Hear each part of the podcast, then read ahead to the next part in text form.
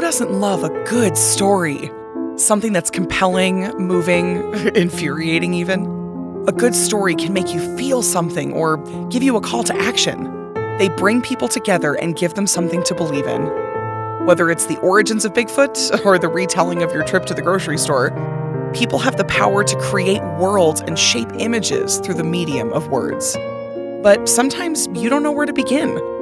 You have a notebook that has scraps of tales or loose papers in the bottom of a drawer just waiting for the right moment to emerge. Well, what if I told you that this, right here, was that moment you've been waiting for? On this show, we take original works from creatives all over the globe and we give them a voice. We create a space for the forgotten fable to grow and become exactly what they were meant to be spooky stories, powerful poetry, cinematic scenes, and all things in between. This is the space where unknown tales begin. This is the Audio Pod.